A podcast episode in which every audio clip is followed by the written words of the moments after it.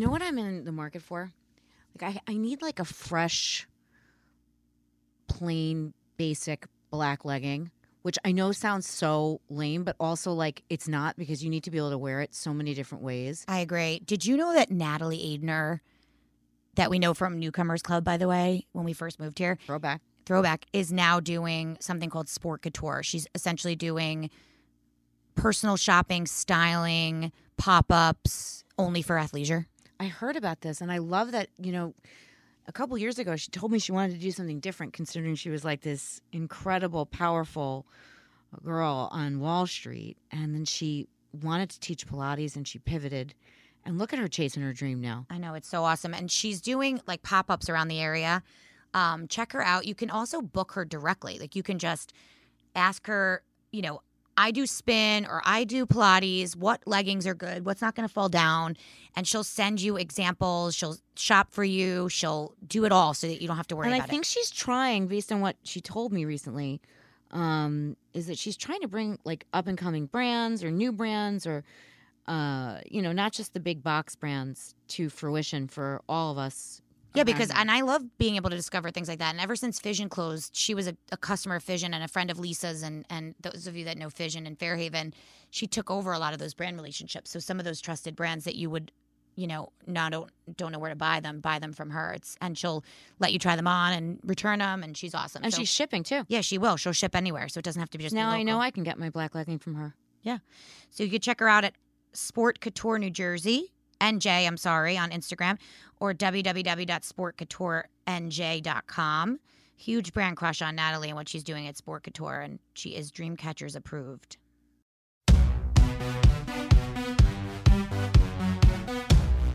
Hi, welcome to the Dreamcatchers. We are sisters and business partners, Marissa Klein K and Jamie Klein-Stoser. We know a little something about dreaming big. In our day jobs, we run the fashion and media division of our family staffing firm in New York City, Choice Associates. We have built a brand around helping others and good energy. Known in our personal and professional worlds as light workers, igniters, and most of all believers, Jamie and I are not only dreamers, but we are doers, and we hope our energy is contagious. On this podcast, we will be chatting to each other and to some of our favorite dream catchers, the people who inspire us not only about career, but about making magic wherever they go. On What's the Word, we will discuss a word, think community, balance, tenacity, etc., in hopes of motivating our audience to incorporate more of that into their lives. Thanks for joining us. Subscribe now and follow us on social media at Dreamcatchers23 for updates and episodes.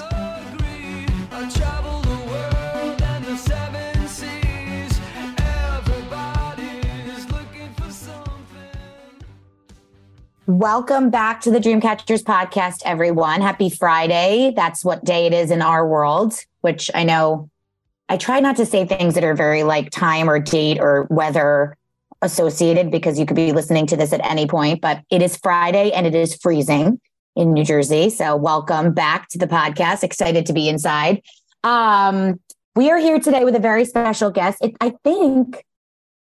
Actually, we are closing in on our 75th episode. This is not our 75th episode, but this is the first time in close to 75 episodes that we have a member of our family on the podcast today. My family. I'm so excited to have her here. We've been trying to plan this for, we just realized, close to a full year.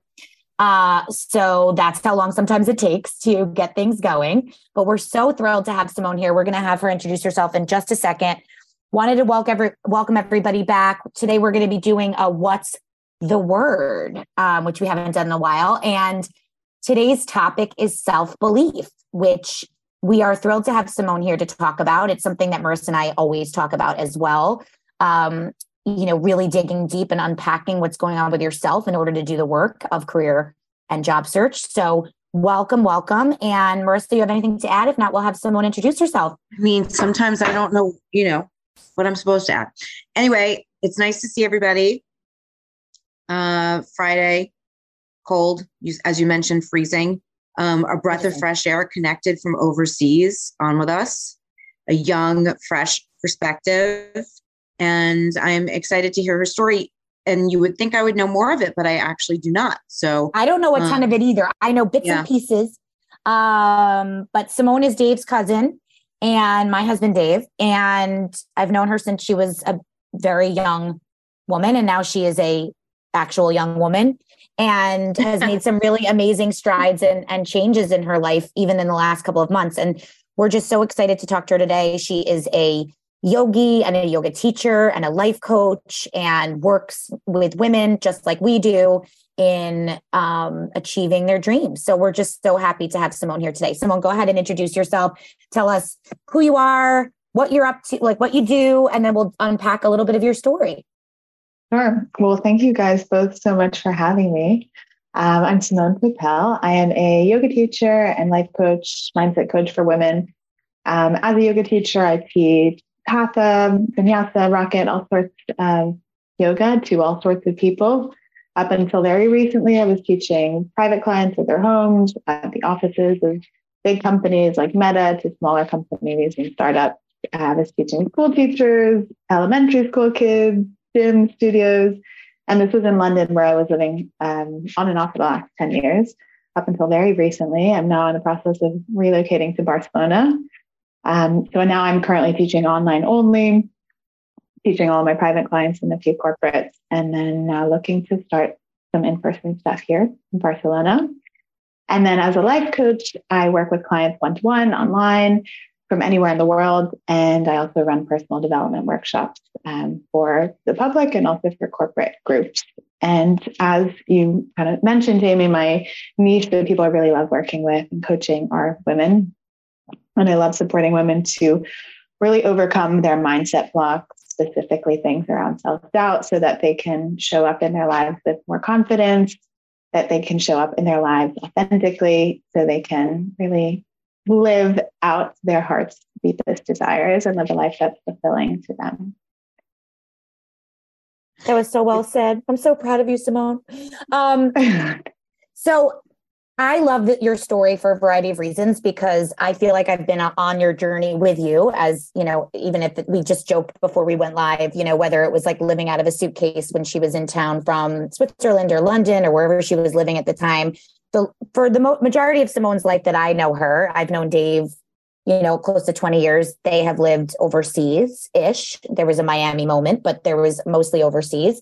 So we don't get to spend as much time with Simone and her brother Max and their parents as much as we would love. But, you know, I just sidebar, I will say the siblings that Simone's dad and then her sister, his sister and brother, no, my mother-in-law and her brother and sister are like, they remind me a lot of my sister and I, like they're so close. They're so tight. That's with their mom.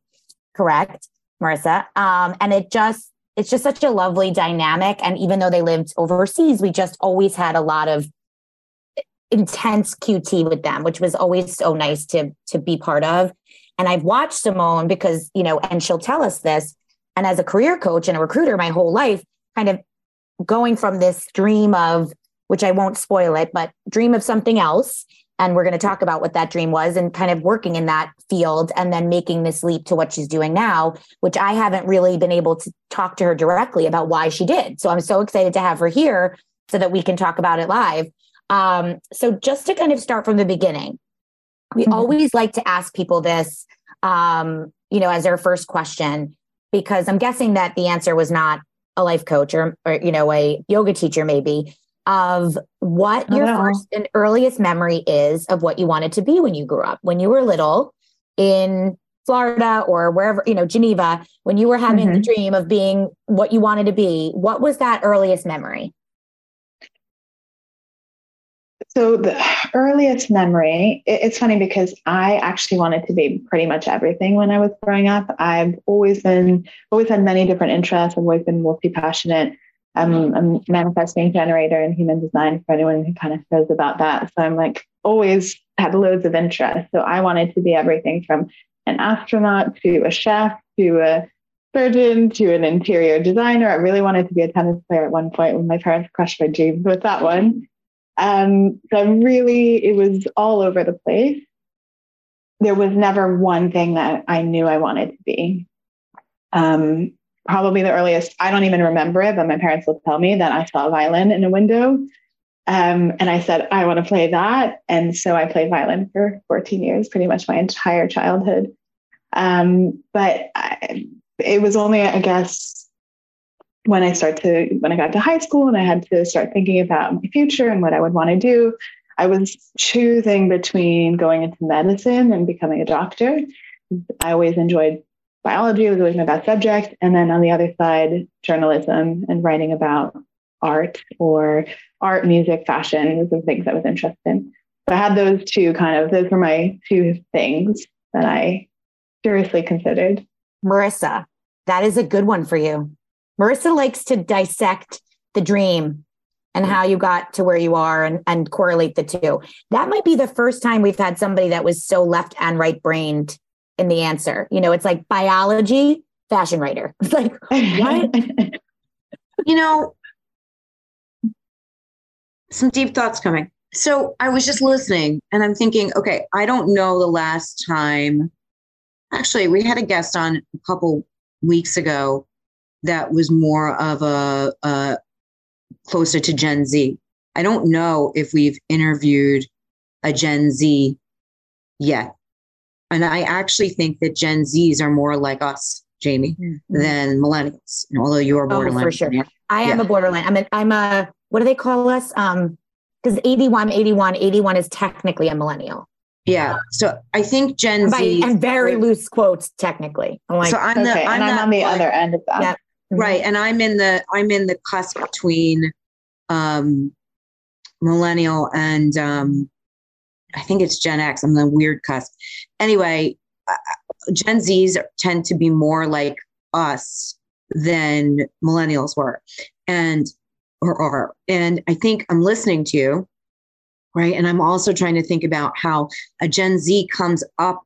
Like, for instance, when we asked the question, what did you want to be when you grow up? And Jamie says, I can't imagine it was a yoga instructor.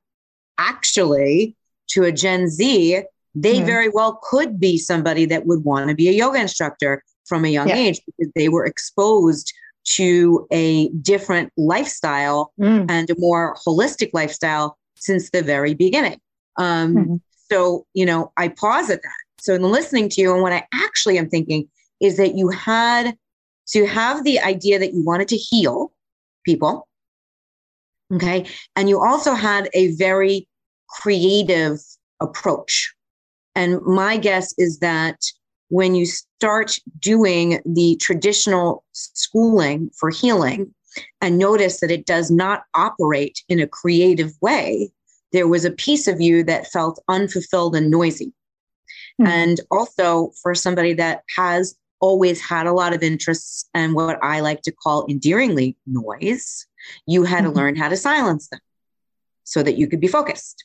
And that in turn becomes breath work, meditation, and yoga. And when you started to notice that that worked really well for you, it started to change your perception of what you wanted to do because you wanted to bring that gift to other people. So that would be what I would think. It's not as linear as I would normally connect. But for somebody that didn't know what they wanted to do, but was good at a lot of things, and then the things that they were good at kind of counteracted. I don't want to say counteracted, but like I had a conversation, and this speaks volumes to you, right? I had a conversation today with somebody that's a functional practitioner. And there is so much missing in modern medicine. So much missing in modern medicine that it is mind blowing that wink they can get away with it. Right? I completely agree. Yeah. I could talk for hours. Yeah. And I'm not one to go down the rabbit hole. Like, I take my medicine, I follow the rules. I know that it's there for a reason, but there's a lot of gray area in life that medicine does not treat. And there's a lot of humans that exist in the gray area. So anyway, congratulations on noticing that early. You didn't go to med school, did you? No, I didn't. It was, right. I was seriously considering, because I went to university in the UK, and you need to, if you want to study medicine, if you want to become a doctor, you can do it later on, but usually you go in from the very beginning and you don't have the same sort of flexibility that you do in the US. So I ended up going for a program that was similar to the US, and it allowed me to take different classes, which is unusual. I was the first year to do that sort of program. But very quickly, I kind of decided, you know, I did a little bit of biology-based things. I did actually sort of more anthropology, biological anthropology. Love. But I was like, I don't really want to commit the lifestyle just didn't seem right for me. Yeah. And the commitment. I don't know if I answered. I don't know if I correlated, Jamie, but I think I did. No, you did a great job. I mean, healing people, you know, and quieting noise, because I agree. Like, I feel like I'm similar to you in that I was always, you know, I have clear memories of wanting to be a dancer when I grew up and then a dance teacher, but I was always, and I still am, all over the place in my passions and interests and talents, really. Right. Mm-hmm. I could do math and I could also do, you know, I was very linear in thinking, but I also was, so I think it's really commendable for you to have found something that married all of those interests, whether it was healing others, creativity, you know, teaching that to people, and also healing yourself at the same time, which is, I think, such an interesting piece to the puzzle that I'm just proud of you. And it's amazing to have found so early, if you will, in your career. So, you know, we'll unpack that a little bit later too. I find it fascinating for you to have this wherewithal and this expertise at such a young age. And I wonder if you find that to be a little bit of a roadblock for you sometimes, depending on the age of your clientele. You know, Marissa and I have a reverse issue sometimes when we're talking to college students or new grads about their resumes, that we could be their moms. And that is to them intimidating and also too reminiscent of the people they don't want to listen to. Right. So I think it's interesting. Probably you have the reverse potentially in your industry, but we'll get there. So, okay. So we go to school. We think we want to maybe be a biologist, violinist, astronaut, all of the things. Walk us through, like, you know, where you did end up and where you landed. So you, after university, as we call it, in the UK, you know, what was actually, I missed a step. What was your first job? Like, what did you do for, you know, we always think it's interesting to see what people, you know, earn, how they earn money when they first started to earn money. So tell us a little bit about your first job, and then talk us through a little bit about kind of how you went from that to where you landed. So I did a lot of unpaid internship, because what I eventually decided I wanted to do during university was work in the art world.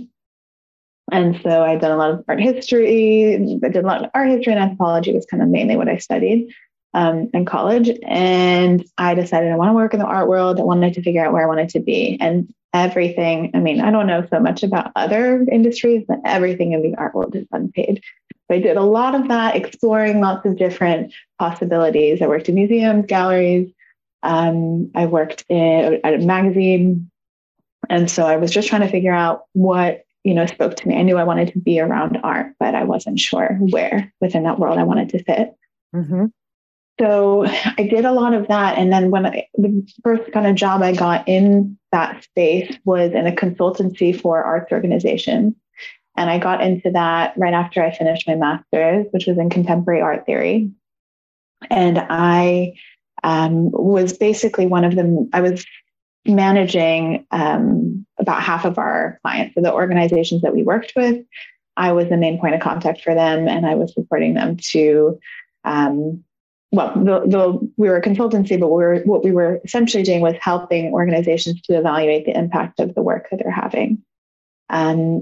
So I was supporting them. And for me, it was rewarding to be helping these organizations, everything from dance companies to museums, to galleries, all sorts of things. But I felt very far removed from the action. And what I really had decided I wanted to do was to work in a museum in public engagement, and to work with actually, you know, communicating art to people and to the public and making it more accessible. That's what I decided I was really interested in, but I was in this office job, it was kind of far removed. And I really... I'm sorry, I don't mean to interrupt. So did that mean like you wanted to take me on a tour? Not necessarily a tour, but like developing some of the public programming. So whether it's like... So when I'm standing and how I'm to translate content. Yeah, like how to translate to the public. Yeah, I'm trying to pick up what they're putting down.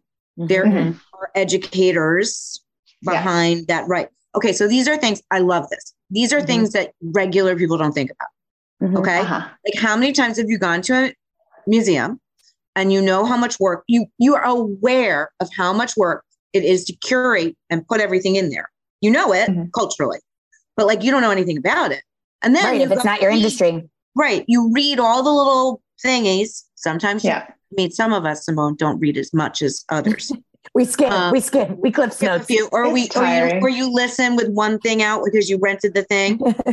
That was a client of mine for a while, a company called Acoustiguide, where you would listen, you know, so you could be on the tour, but like, then you were just kind of chatting with your friend, but like kind of listening. Anyway, but the point is I never put two and two together that obviously there has to be somebody that conveys mm-hmm. that intelligence so that the layman can enjoy themselves and learn something along the way. And okay. by the way, I love that because, again, we're a career podcast, and granted, you left that world behind, but what an interesting layer. If somebody out there that's listening is interested in museums or art or curation in that way, and you don't really even know what areas you could potentially work in, right? Here's Simone who sure. figured it out along the way because she interned in positions that didn't allow her to feel connected with the customer, the consumer. And she wanted to grow into that. That's a really cool path potentially for somebody that has that interest in art, but doesn't, you know, obviously we all know what an art curator does, but is it, you know, that or from watching it in a movie or a TV, but I'm sure there's so many more layers to all of that. So, okay. It's almost like a copywriter for a magazine, except you're creating the content or the guide. Programming and the guide yeah. and the descriptions okay. and the, you know, what are those jobs? What is that position called? What would be a position like that? What would it be called? Well, I guess the sort of area within the museum is public engagement. So they'll have some public engagement coordinator, or I'm not sure necessarily what the exact title, but it's okay. going to be in that sort of field. Okay. So okay. You knew you wanted to do that instead. Yes. I studied art history. I always loved the analysis. I loved the academic side to it. And I saw that, especially with contemporary art, people go to museums and they're like, what is this? I don't know what I'm looking at. I don't understand the message. And some things are so cool. And so, you know, I love going to museums. I love being around art. I think there's so much interesting stuff there, but a lot of people just feel like it's not for them because it's just too abstract. They can't understand. Yeah. And so I liked the idea of being involved in that sort of, like you say, Jamie, like that translation piece where you can make it more accessible to people so people actually can get it and, you know, be impacted by it in the way. Yeah, exactly. I love that. Okay. So walk us through a little bit of that. Did you start doing that at all? Or like, where did you go from there? So what happened really was, I mean, I guess it didn't really, this whole story doesn't last too long because I knew I wanted to go into that, but I was in this job. I really didn't enjoy the job. And I saw that all the museums around me were closed and I didn't know how long they would be closed for. Yeah. And at the same time, I had started to apply for some of these jobs. They were super competitive and really not well paid. And at the same time, I had already started teaching yoga a little bit on the side. And I just decided, you know, I have an interest in personal development, and maybe I could just, maybe I'll switch gears. So I really went through this whole process. It was really the start of the pandemic. I was like, I can't do this. Marissa, and I thought, sorry to interrupt, but that's 25-26, which is exactly what we always say. So by the way, just to say one thing, Simone, Marissa and I have a lot of theories, which we'll probably talk about as we speak today, but, you know, maybe not so much in Europe, but similar, I'm sure. But in US, you know, we go to high school for 4 years, you go to college for 4 years, you work for 4 years. And then all of a sudden you're like, so 25-26 is when we start to feel, I'm realizing when I'm on screen, you can see my face, but if you're listening to this, I made a funny, like, whoops, I'm 26 face. So that's that year of transformation. And for you specifically, which is so fascinating to me, that happened during COVID. So that transitionary, already very transition time for everyone, happened to you and your peers during the pandemic. So it's like double whammy of what you know, as we call it, the aha moment typically, like what was your aha moment? When did you decide to leave art maybe ish behind and follow this path? And, you know, for a lot of people we talk to right now, your aha moment was made for you, unfortunately, or fortunately. So that's really part of this question, but I just wanted to interject there that feels very right. Just so you know, it's extremely normal to feel that way at that age anyway, or that stage of your career. But it was exacerbated by your inability to actually try your sea legs at it. Mm-hmm. So I'd like to say this first on record. I know we're not supposed to date ourselves on our live podcast, but on 2/3/23, she did not leave art behind. Mm-hmm. She'll come back for it. Yeah, she will. She's just not there yet. So she's doing this now for all of her clients. And maybe, just maybe, she'll incorporate some of the things that she's learned along the way into her dharmas or her coaching. Because art, you know, I was thinking about you just now as you're telling your story, and I'm thinking about art, right? And how art has the power of healing and making people think and feel, and the anthropology that you're interested in. And people in general are just such an incredible mystery. And then also such an incredible, everybody's on their own journey. So if you are interested in people and you're interested in art, and then you're interested in healing people and combining all of those things together, chances are you'll bring something to your practice that is a little different than somebody that teaches with other tools. Mm-hmm. You know, and I think that you're by accident actually being as old as you are in your moment, but as young as you are in the grand scheme of things, is probably you're at the precipice of doing something that includes even that much more that will come in time, especially since now you're living in the city of, oh no, don't challenge me while on screen, Simone. It starts with a G. What? Starts Where with I a live? G. Yep. Not Barcelona. What? The artist.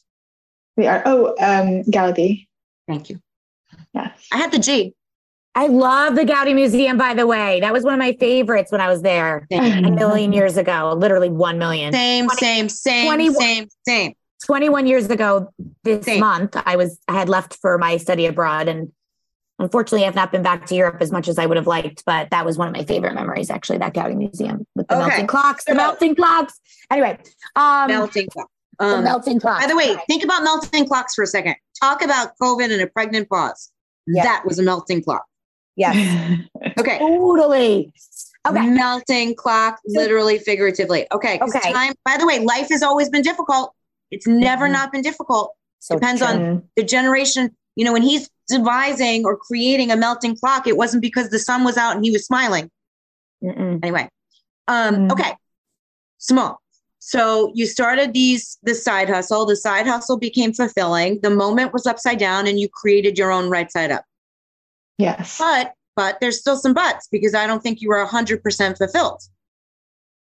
Yeah. Tell us what happened. You were teaching your side hustle, the yoga. So how did that morph into more? Well, it was at the very beginning where I decided I was the first person that I coached, because I took myself aside and I thought, you know, if my life could be anything, if I could do anything, if I could remove all expectations or assumptions about what I could do based on, you know, things I've studied and expectations other people have of me, what would I do and what would it look like? And so I knew yoga was going to be a part of that, because I had already been teaching, already loved it. But I also had a feeling that there was, you know, something else that I would want to do alongside it. And I had always liked the idea of helping people.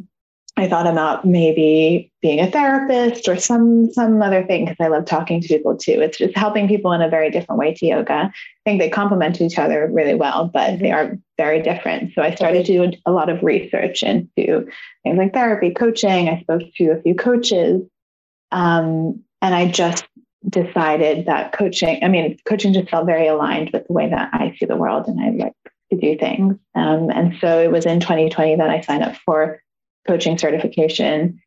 And I, went down to part-time with my other job. I was starting to do more teaching. I did my coaching training, and little by little just,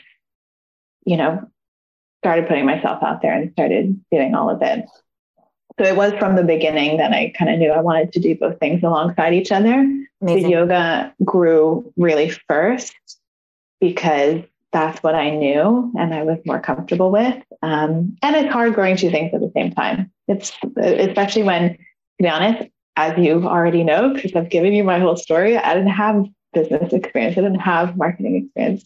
I learned a lot on the job, and it's been the most rewarding thing I think I've ever done in my life. It's forced me to grow in so many ways that I just couldn't have foreseen because I had no idea. Yeah. And it's funny because we, not to bring this back to us always, but we had a similar aha moment ourselves, right? As the Dreamcatchers, the last several years has been so interesting for so many of us, inclusive of Marissa and I, where this started as a podcast and it morphed into so much more over the course of the last couple of years of resume writing and helping others kind of dig deep and figure out their career journey and their job search strategy. In addition, of course, to the podcast. And I hear you. I mean, it's very hard to build two things at one time. Marissa and I still have a very thriving day job, and the Dreamcatchers podcast and business is alongside it. And it's, it's exciting and fun, but also correlates really nicely. So yours as well, like yoga and self-care and self-belief and coaching is very well connected. It makes a lot of sense. Okay. So now tell us, now that you've kind of walked us through your aha moment that happened by accident or on purpose, tell us a little bit about what you do now, like, where, what kind of stuff you're doing. I know you mentioned it a little bit at the beginning where you were doing some corporate work and private clients. Obviously now you live in a new city, so we'll have to get you right followers there, which hopefully people are listening in Spain. We do have listeners all over the world, actually. So tell us a little bit about what you do and what you offer. Obviously the word today, or the words, is self-belief. So we've talked about it already. And how do we say self-belief in Spanish? Yeah. That's a good question. I wish I could tell you the right answer. Does it really translate? We probably should know. I'm going to have to ask as soon as I get off this call. I'm going to ask someone. Because you need to understand what that word is in Spanish. Yeah. Yeah. I mean, I will tell you one of the main reasons. You're fluent. Aren't you fluent?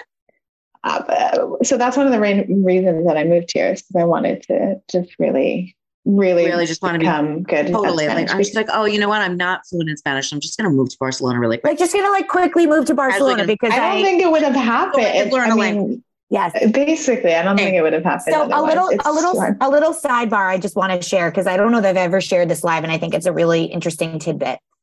So Simone's dad and my mother-in-law were born in Cuba and came here, and it's so fascinating to me when I married into this family, or when I met Dave, is that most of the second generation, or first generation actually, that were born in the US or elsewhere were not fluent in Spanish. Dave does not speak Spanish really at all. And his mom and his grandma and his uncle and aunt, like, only Spanish most of the time, or at least Spanglish. And I found it so interesting that, specifically, I know a lot of people out there might know this, but folks that left Cuba during that time had to assimilate and wanted to leave Cuba behind because of what they left. So there wasn't a ton of Spanish in the home, the way with the next generation, the way that other cultures incorporated language. So one of Dave's literal biggest life regrets is not knowing Spanish better, and always talks about it. And actually, really, we wish our kids were getting more ingrained in Spanish, and we're trying much more.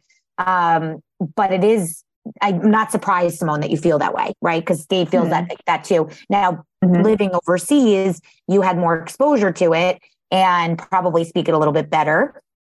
Also, their other two cousins lived in Valencia in Spain for a study abroad, and they were able to become more fluent. And so now all the cousins speak Spanish except for Dave and Jen. And they're like, what happened? Because they're the oldest of the cousins, and they don't know any Spanish really. And it's like, it's upsetting with a family. They can watch Dora. Yeah. Totally.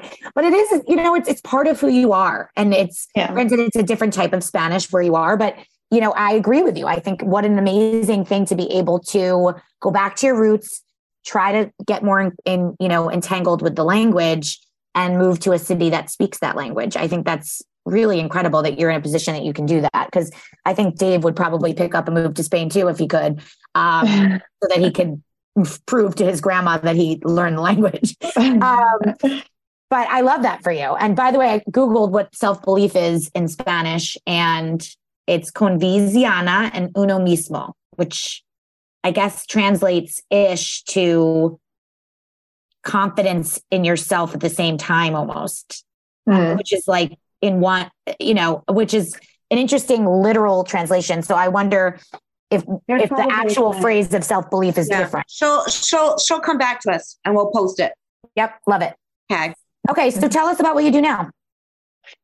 So I guess I have the coaching and yoga, at least for now. I think at some point I'll try to merge them a little bit more. I've explored it a little bit, but for now they're two separate things. So with the yoga, it's teaching now people privately online, though I'm looking to do stuff in person in Barcelona, but private clients, really supporting them with whatever they want to learn, whatever they want to work on. So it's very specific to the person.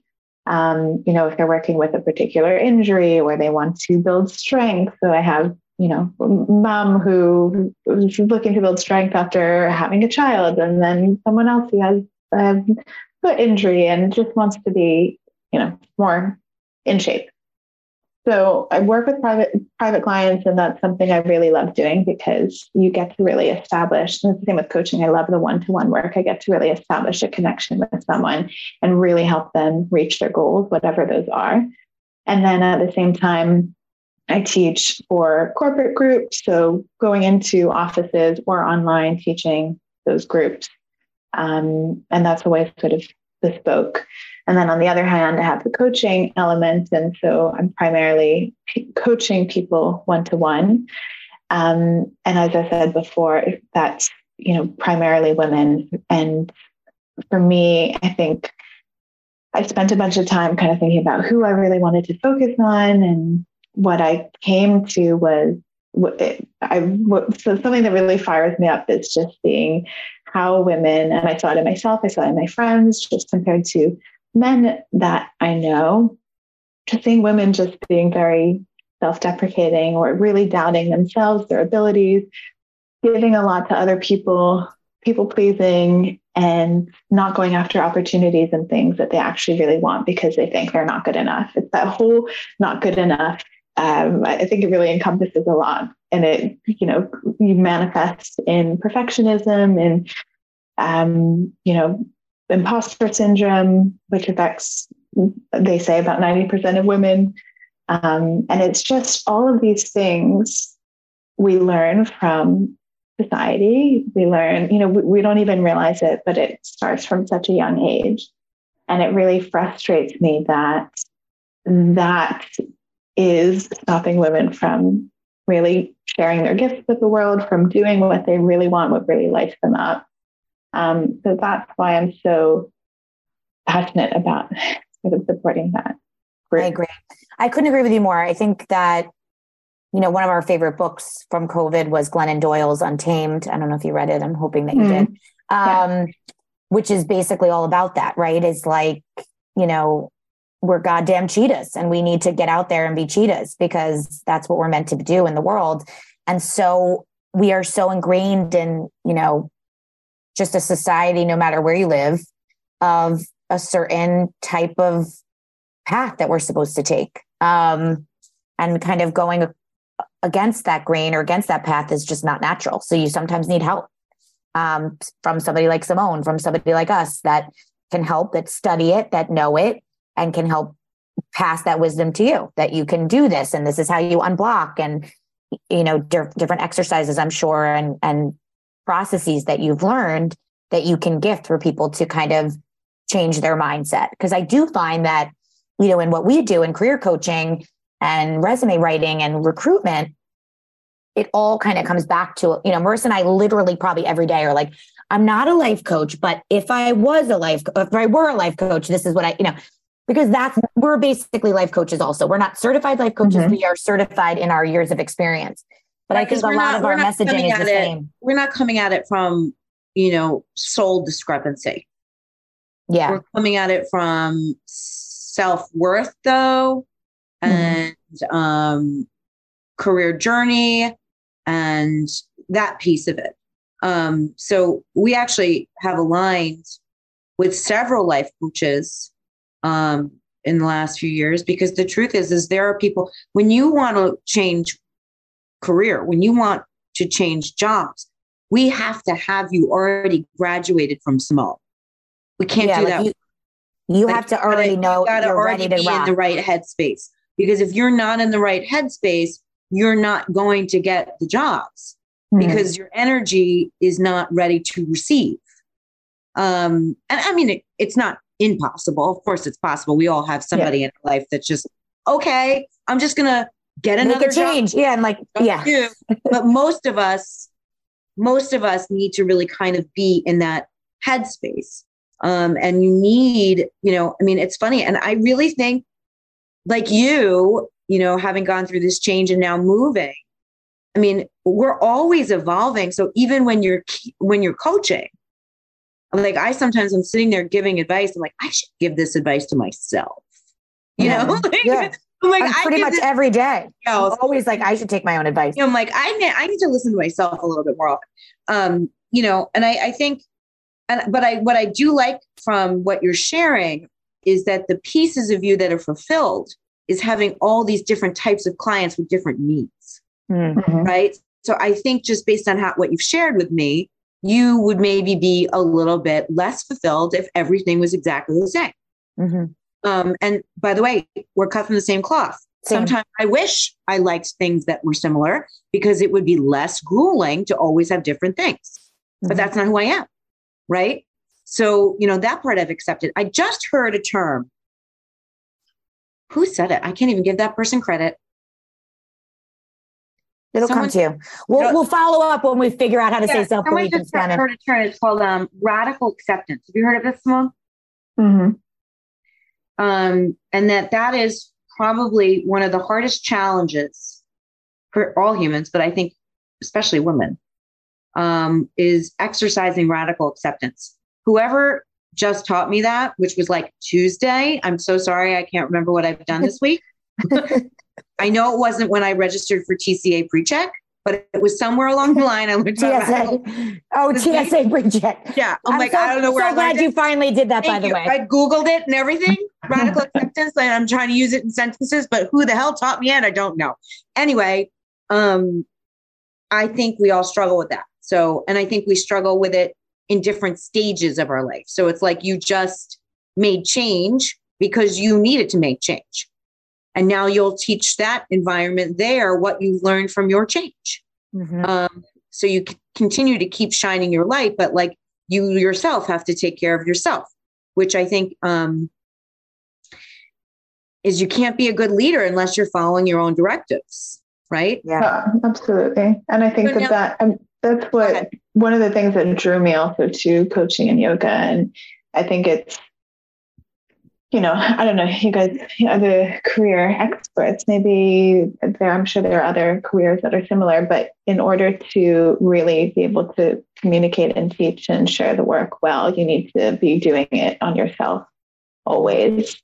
So I always loved doing yoga, personal development myself. And I knew that, I'm kind of like just so immersed in it. I'm working on it myself. I'm sharing it with other people. And so I think the best coaches, the best teachers are the ones who are walking the talk. And I agree. It's embodied what you're sharing. It's not just that, you're teaching something you read in a book or you learned in a class.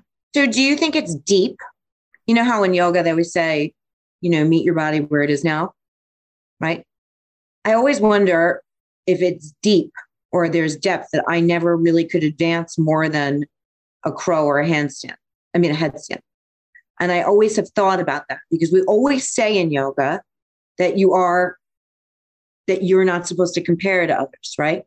Yeah. Maybe like who you are on the mat is the way that you are in the world. Right. So, but then there's also that. And I always say to myself, I'm like, it's interesting. I've practiced yoga almost my entire adult life. When I practiced now I practice regularly, but I'm not regular like a yoga instructor. So I practice like, now I'm once a week. In my years when I was your age, I did yoga 3 to 5 times a week. I did. And I never, ever got.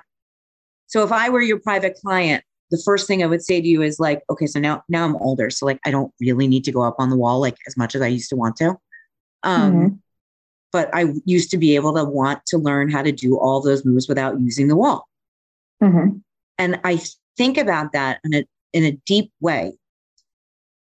Do we see a correlation to where we max out on the mat to how we are in regular life? Mm-hmm. And if we were to uncork on the mat, would we feel that uncorking in regular life? And then also, Marissa, don't start trying to do handstands when you're 45. But also, should I be doing handstands? So these are things like, do you ever think about that depth? Because I think about that a lot when I'm practicing.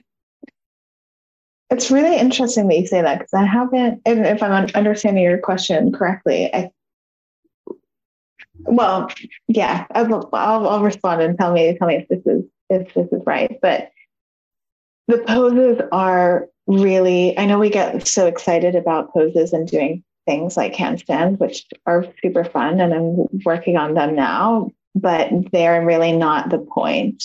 They're a vehicle for, it's teaching you, working through the next pose and the next pose is just teaching you that you are on this never ending journey that, mm-hmm. As soon as you get to one thing, there's something else that you want. And it's really about the journey through it and how you show up to the practice. It's not about pushing to the next pose. So I think if you are, stuck doing the same things, you don't advance past a headstand or whatever it is. I don't think that's necessarily, and isn't necessarily an indication of the quality of your practice. Because those things are the quality of my life, right? Yeah. I don't think it has, and I don't think there's any, correlation. I think we see things like Instagram, we see, photos that glamorize these advanced poses, but really like all that has to do with is right. That's just ego, which is and it's really not what it's supposed to be about. Yeah. It's ego. And it's just about like what physical movements you're doing, what strength, poses you're doing to build up strength to do that thing. It's like learning to, do a pull-up or something.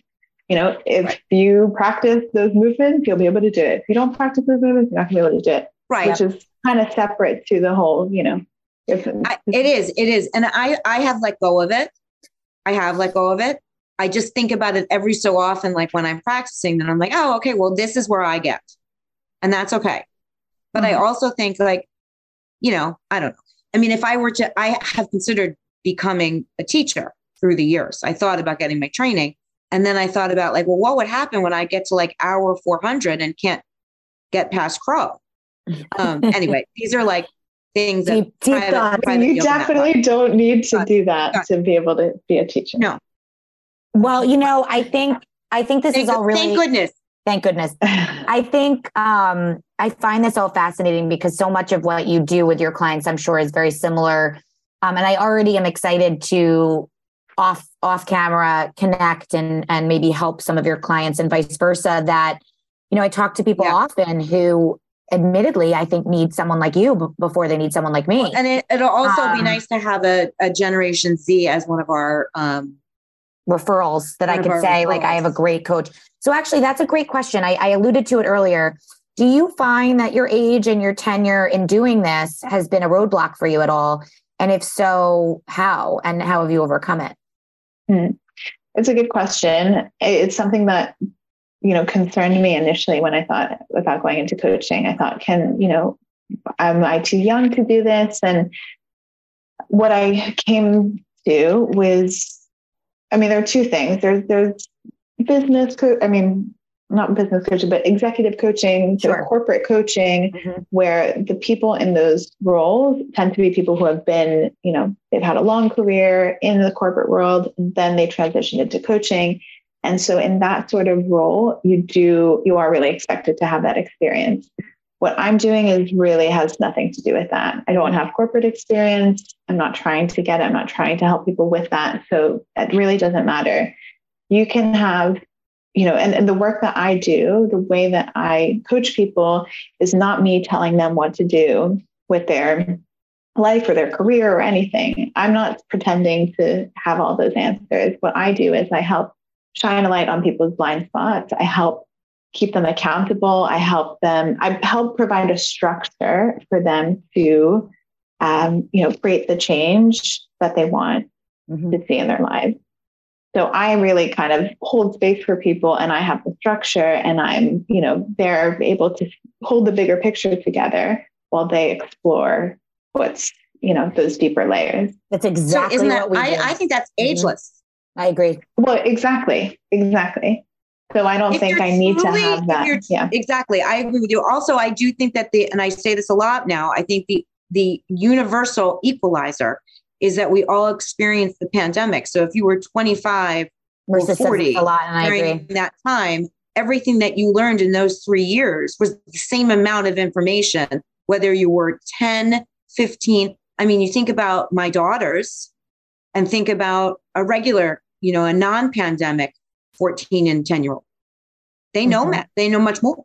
They've, mm-hmm, experienced something that other people haven't. So there's a universal equalizer, mm-hmm, there, where I actually truly believe that the age, if you can offer a gift of healing and your process is your process, age has nothing to do with it. In fact, as you get older, you're so stuck in your own rhythms that it actually would be rather refreshing to have tools coming from a person that perhaps has yet to get stuck in those rhythms. I agree. And also just in terms of tools and different things that you could be using and things then, and industry wide, like, you know, I was thinking of it, not even to be ageist, but I was thinking of it like with our work, right? So people come to us for their resume or their LinkedIn or their job search strategy. And, you know, my background is in media and fashion, right? And I have recently helped people from all industries.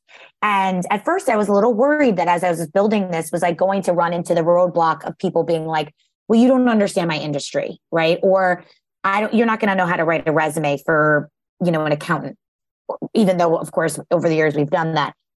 I think like you know, it's your work is industry-less, it's ageless, it's, you know, specialty-less, and that's how our work is as well. At the end of the day, when you need help and you need to rely on someone, it doesn't matter who they are, where they live in the world, how many years of experience. If they are a light and they want to help you shine yours brighter, then they are a light. It's, you know, that is, Marissa and I call ourselves light workers. I would consider you one as well. Your light shines brighter because you've worked on your light and you want to gift that light to others. I don't care how many years you've been doing it. That is an ageless, industry-less, you know, location-less gift. And that's just, the thing. You're using your inherent gift. You're using what you're good at. So it doesn't matter how old you are. So speaking of gifts, one of our favorite questions, you know, as we near the end of this conversation, even though I would like to talk to you forever, is about superpowers and mantras, both of which I'm guessing you've done some thinking about. We do a lot of work with our clients on superpowers and identifying what we're good at and who we innately want to be. Exactly what we were just talking about. Exactly. And I think that's a hard thing for sometimes people to realize that that's important, to really dig deep and think, okay, what am I actually good at? And then how do I translate that to career? So tell us, you know, I'll ask this question in tandem. Do you consider yourself to have a superpower? I could probably guess what I think yours are, but, and also, do you have a mantra or anything that you say to yourself each day? Obviously, as a yoga teacher and a breathwork person, all of that, I'm sure you do, or you gift those mantras maybe to your clients. So tell us a little bit about your superpowers and your mantras and like what keeps you inspired. Sure. So I think my superpowers lie in, first and foremost, I think my ability to hold space for people and to make people feel at ease, sharing and being vulnerable. And something that people tell me often is that I'm very calm and that my voice is soothing. And so that's not those two things are not things that I necessarily would have, I wouldn't disagree with, but I wouldn't have thought of myself, but I've had enough people tell me that. So I would say that that's clearly something I'm giving off. I agree. So I think it's comes down to that, you know, when friends or people come to me for support, it's really to be that space holder and to, you know. I was going to, not to interrupt you, but that was the second piece of the question that I didn't even get to say, is that when people are struggling with figuring out what their superpower is, we usually reframe the question, like, who are you in your group of friends? You know, are you the advice giver, the calmer, the partier, the one that splits the bill? Like, there's so many different types of people out there, and those skills can actually translate to your career. So the fact that you're calming and that you put people at ease, and, you know, that's who you are and probably always have been. And now you're able to use those superpowers in your day-to-day life and your career and gift those powers to other people that don't necessarily feel that those are innate. I couldn't agree with you more. I think, and I agree with you about your voice. I think it's very calming. Very calming.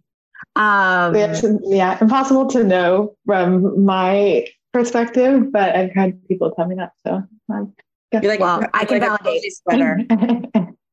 Okay. And what about mantras or just kind of dharmas, if you will, to put it in your language, what, you know, that keep you inspired, that you use to inspire others? Yeah. So I have 2 or 3, I think.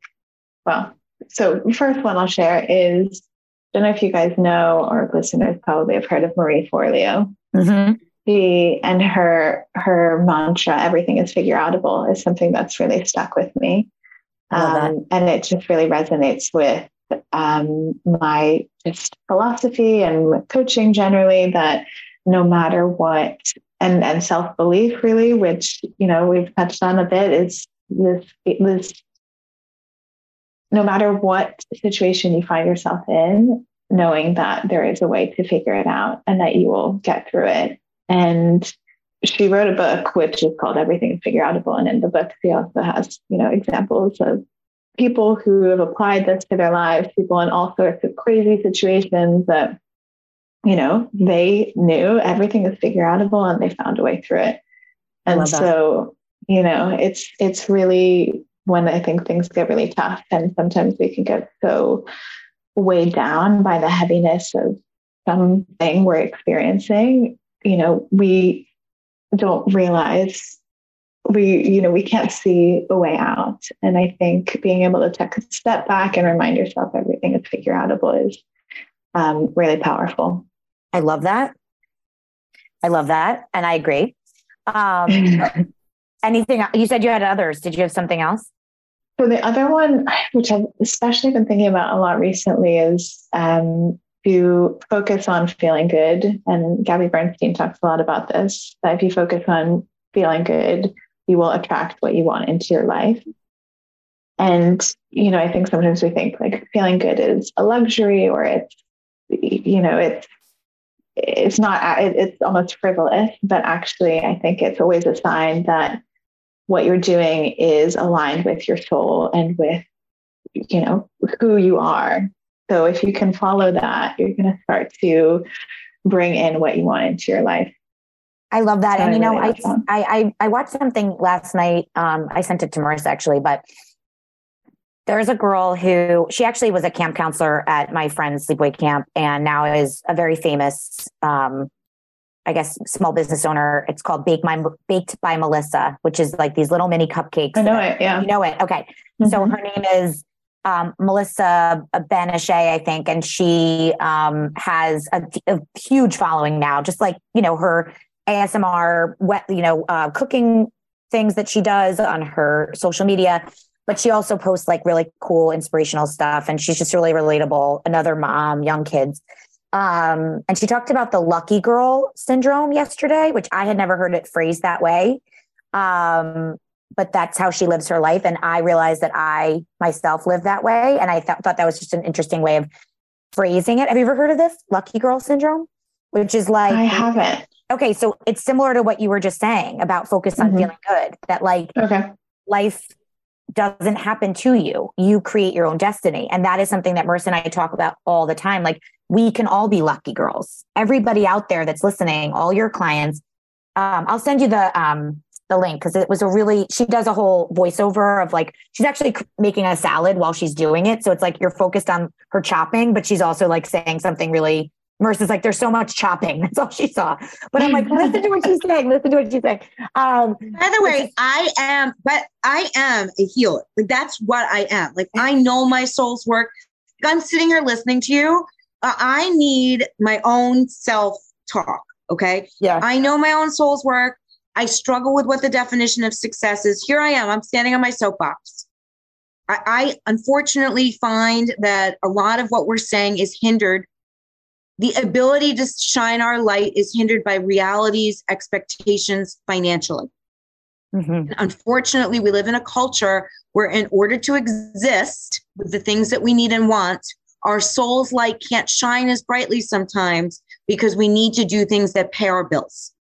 Yeah. Okay. So that's my utmost issue, right? So my problem is that when I'm watching the lucky girl video, I'm seeing the chopping. Okay. Totally. And so it's supposed to be like an, it was a lot of chopping. Like, she's just a very good cutter. Like, I don't know. That's her whole, but by the way, that's her whole thing. And typically her videos are cutting. So I think we'll send it to you after. Anyway, I want to know, I need to know when you watch this video, if you hear the lucky girl or if you see the chopping. I will let you know. I feel like it's one of those, like, what color do you see on the sneaker? It's like, you know, Simone would be like, Marissa, go to the wall and try to get up. Listen, we established that Simone is bilaterally brained. So hopefully she can watch. I'm hoping she's a little on my side this time. Anyway, I had never heard lucky girl either. I'm still trying to figure out who told me about radical acceptance. And I'd never heard of that before, but I liked it. It feels Eastern to me. So it must be an Eastern concept. It was interesting because it was about, radical acceptance is, I think radical acceptance is based in Buddhism, because I've heard this before. Lucky girl might just be like a phrase that encapsulates, you know, what we all are talking about today. Self-belief, creating your own destiny, going after what you want, not thinking that the world is happening to you, but that you are actually happening to the world.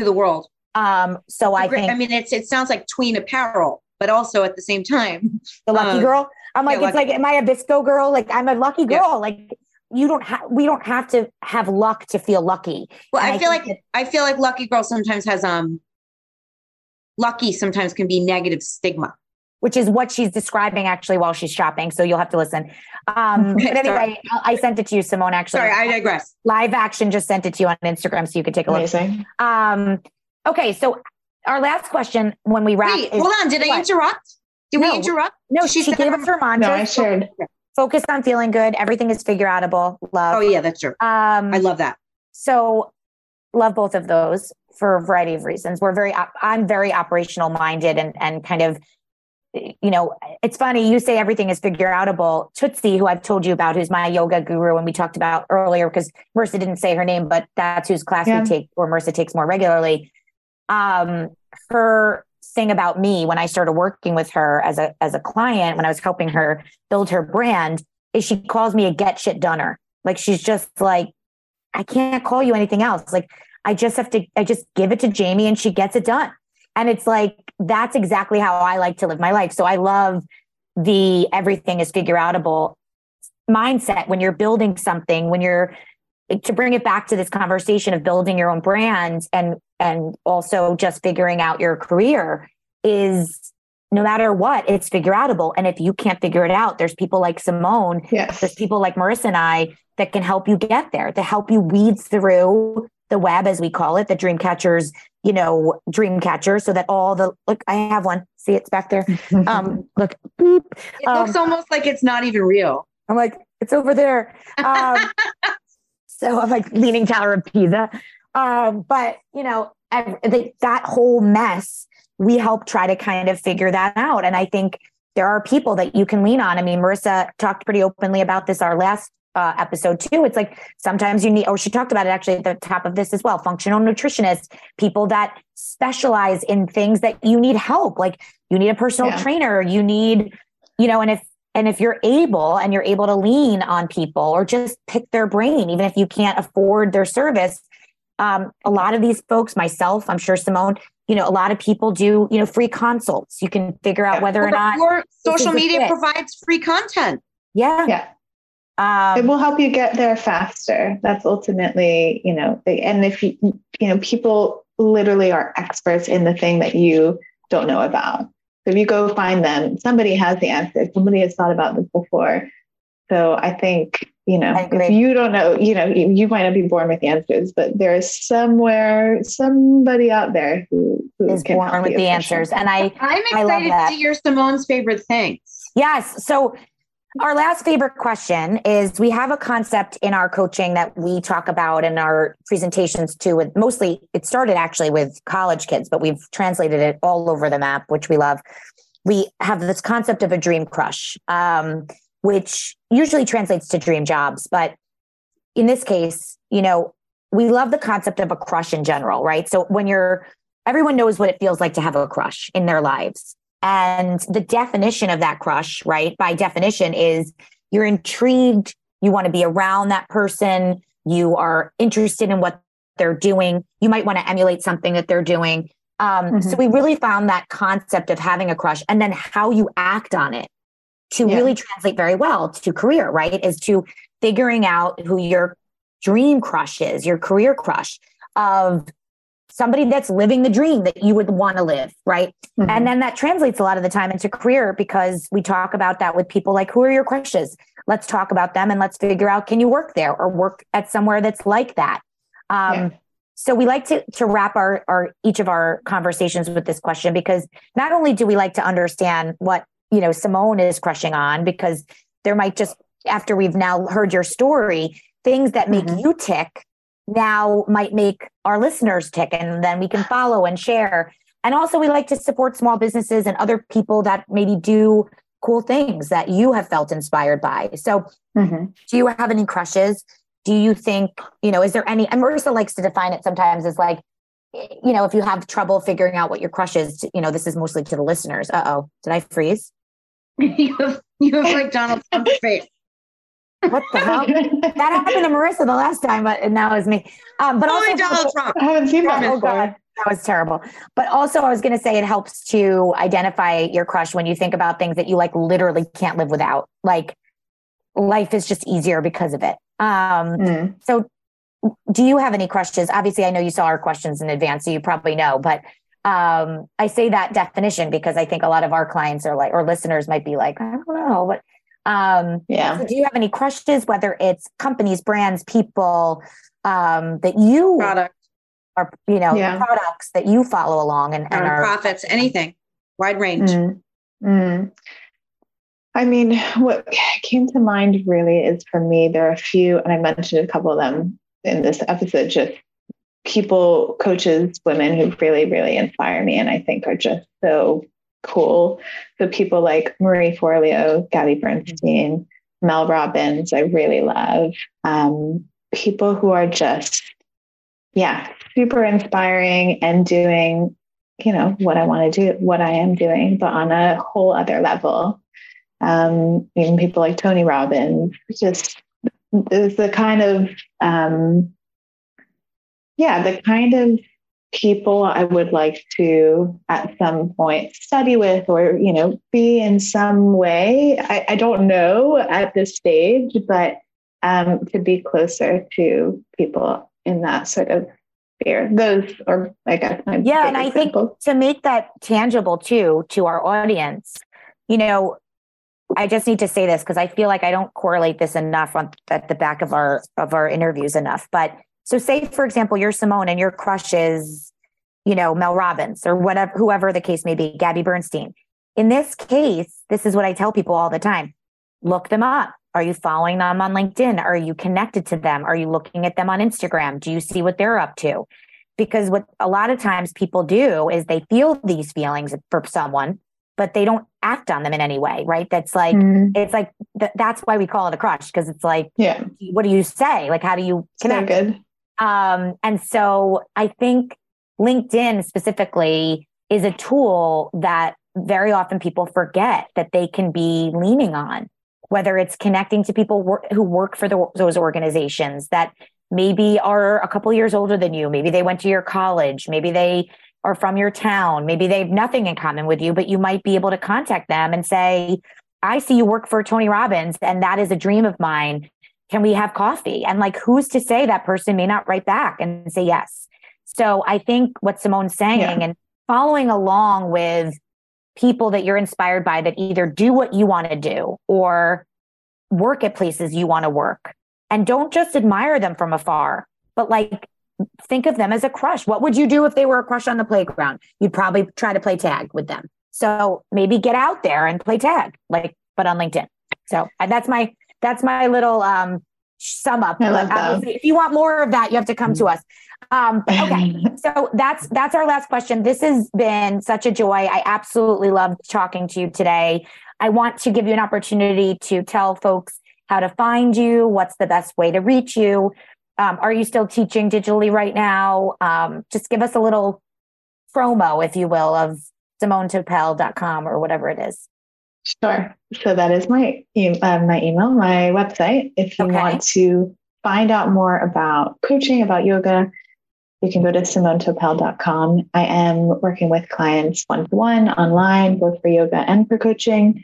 You can follow me on Instagram at SimoneTopel, where I posted the valuable free content. And as well, if anyone's interested in building unshakable self-belief, you can download a free guide that I've created from my website. So if you go to SimoneTopel.com, you get a pop-up, or there's a button on the top right that says Build Unshakable Self-Belief. So if that's of interest, you can get that nice. There. I could link to that too when we post the episode. That'll be nice. Awesome. Okay. Sure. How powerful that you created the guide for free. Yeah. I love that. Yeah. And I think that there's a lot to be said for the work that you're doing. And I can already think of some folks I've spoken to, even having consultations with, that Marissa mentioned earlier. It's like, you know, when you come to us to do your resume or to find a job, you have to be ready to do that work. And some of the work that Simone is doing comes first. And whether it's working with somebody like her or downloading her guide and just feeling a little bit more self-empowered to get out there and do the career search and the job search, because that is, or anything, any change you're looking to go make. Career is extra. It's extra. It's so much of who we are, but it's not who we are, right? So in order to get yourself out there, interview, be ready, be valuable, be an asset to somebody else, be compensated from somebody else, your self-belief has to be intact. Mm-hmm. And, or at least, you know, at least 78%. Enough. Yes. Enough. Like, you need to be ready. In a C plus, B minus range, at least. Agreed. In order to take that on. And if you're not, you know, I think we live in a time now. I mean, I'm not naive, but I think we live in a time now where if you take a break in between time to build yourself back up, it's completely okay. Mm-hmm. And that's coming from a generation that was not the new generation. Yeah. I'm saying, if you take a pause, who cares? Also, by the way, sidebar, Marissa and I have posted about this before on our socials, but LinkedIn now, even speaking of LinkedIn, has a feature where you can include a career break on your page, which was not a thing pre-COVID, right? So you could put, you know, your current job title. Normalize career breaks. Normalize career breaks. Normalize self-care. You know, it is okay to take a beat and look within and figure out what you want to do next. And somebody like Simone, somebody like us, we can help you get there. So what a joy having you here today with us, Simone. Thank you so much. It's been so fun. This is so fun. Great conversation. I know. And I am so proud of you and what you're doing, and so excited to shed light on what you're doing and send people your way. You don't have your own podcast? Not yet. I definitely will at some point. As you should. And we'd be happy to you're wasting that voice if you're not on a podcast. Yes. Well, thank you for being here today. Yeah, you should. Thank you to A Shared Universe and Ming and his team for doing our sound. Thank you to Sport Couture for being our dream partner today. Actually, check out Sport Couture. Her stuff is amazing. Actually, Simone, directly to you. She's a girlfriend of ours that made a pivot into athleisure and yoga wear and such. And she does some really beautiful stuff. Talk about self-confidence, self-confidence when you're on the map. Yeah. Right. Oh my gosh. Her stuff is gorgeous. So thank you for being here and thanks for listening, guys. And we'll see you next time.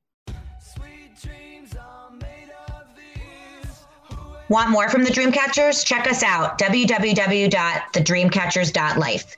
In the spring of 2020, we launched the Dreamcatchers Web, an inclusive professional membership network dedicated to cultivating community and providing content about career inspiration and making magic. Are you a dream maker looking to inspire or a dream chaser looking for inspiration? Either way, join us today.